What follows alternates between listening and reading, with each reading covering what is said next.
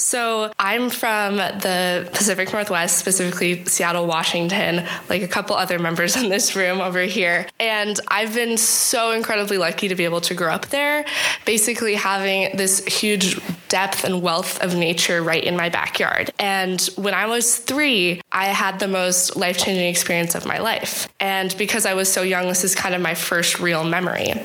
I was in the San Juan Islands, which are a group of islands kind of off the coast of Washington between British Columbia and US waters. And I was at my grandparents' house. My grandmother and I were walking on the beach. And all of a sudden, she she like let out this big cry and picked me up. And I was, like, what's going on? I just want to look at the crab. And she turned me, and I saw the most amazing thing I've ever seen in my entire life a group of southern resident killer whales swimming 20 yards away from us. Giant pod, about 15 to 20 of them. And for the next half hour, my life was transformed. And nobody really knew in my family how important that was to me. And I didn't even know until I got to around high school. But that moment, seeing that beauty of those creatures, these ginormous animals just swimming and playing together, just completely changed my life. So, the next step in my life was working at the Seattle Aquarium. I was obsessed with anything ocean related growing up, and that was basically a natural progression. Is how do I turn this into something that will look good on a college resume and help me with future jobs? You know, when you start to think about that when you get into high school. And so I spent all four years of high school working there, and it allowed me to become the person I am today and really you know, double down on my love for the ocean that I discovered that day. Unfortunately, while I was working there in 2018, J35, an orca named Tahlequah, lost her calf. And this got worldwide attention not because a critically endangered species member had died, but because she carried her dead child for over 17 days encompassing over a thousand miles in the Salish Sea. Now, this type of behavioral is called postmortem attentive behavior, and it had been observed a couple times before within orca groups, but never more than a couple hours. Again, this was 17 days. She carried her kid, and she wasn't eating or anything, so the other orcas in the group were catching food for her. And I remember the first time I'd really heard about that, I was kind of confused. And then once it passed the one week mark, I was working at the aquarium and we were, we were debriefing after the end of our shift talking about it. And when I got home that night, I completely broke down and started crying. No, I'm not the type of person that cries easily. I'm kind of keep my emotions really close to the heart, but I completely broke down because that was one of the first real signs that something I loved so much and it had such a big impact on me was slowly disappearing.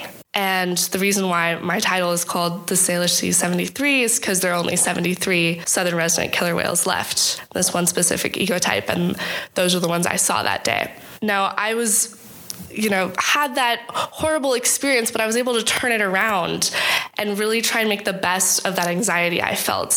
So I channeled all my nervous energy into working at the aquarium. I took on any projects I could, and that kind of allowed me to discover that I wanted to study sustainability. I wanted to get involved in environmental studies even more throughout just past a kind of kid passion that I, this is what I wanted to dedicate my life to.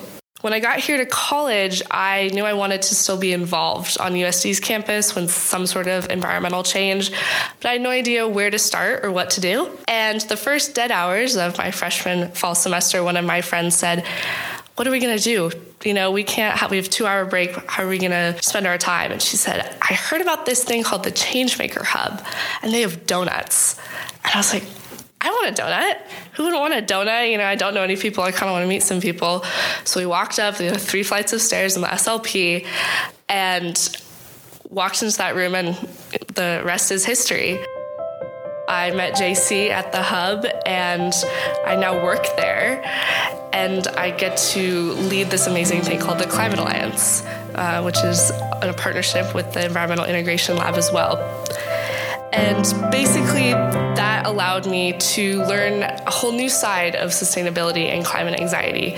I'd spent my entire life focusing on the ocean, But through the program I worked with with the Climate Alliance and the nonprofit we were partnered with, I learned about kind of more of the land sustainability side. I felt completely thrown into the deep end. I had no idea what regenerative agriculture was, which was the whole basis of my project. I barely knew anything about land based sustainable solutions, but my team and I were able to rally and kind of pull that around. And now I'm happy to say that I get to mentor other people who are going through the same design lab I got to do and just share the magical experience that that was for me. So, the whole thing I'm trying to convey here is life is not linear. I never expected I would be here today. I never expected I would be doing a project partnering with the campus on land based sustainable solutions. I thought I would still be focusing on the ocean. I never expected when I walked into the hub that day to be working there a year and a half later, but I couldn't be happier. And I haven't lost what I felt that day when I was three years old. Everything I've ever done, every achievement, every shift I worked at the aquarium, when I declared my environmental studies major, everything I felt I connected it back to that day when I saw those orcas because that is why I'm doing this. I want everybody to have that experience, to feel that beauty and just awe of seeing such magnificent creatures. And I feel like I've done that and I want to continue doing that, which is why I'm so grateful that you all were able to listen to my story and hopefully identify a moment like that in your life that you carry with you no matter what you do.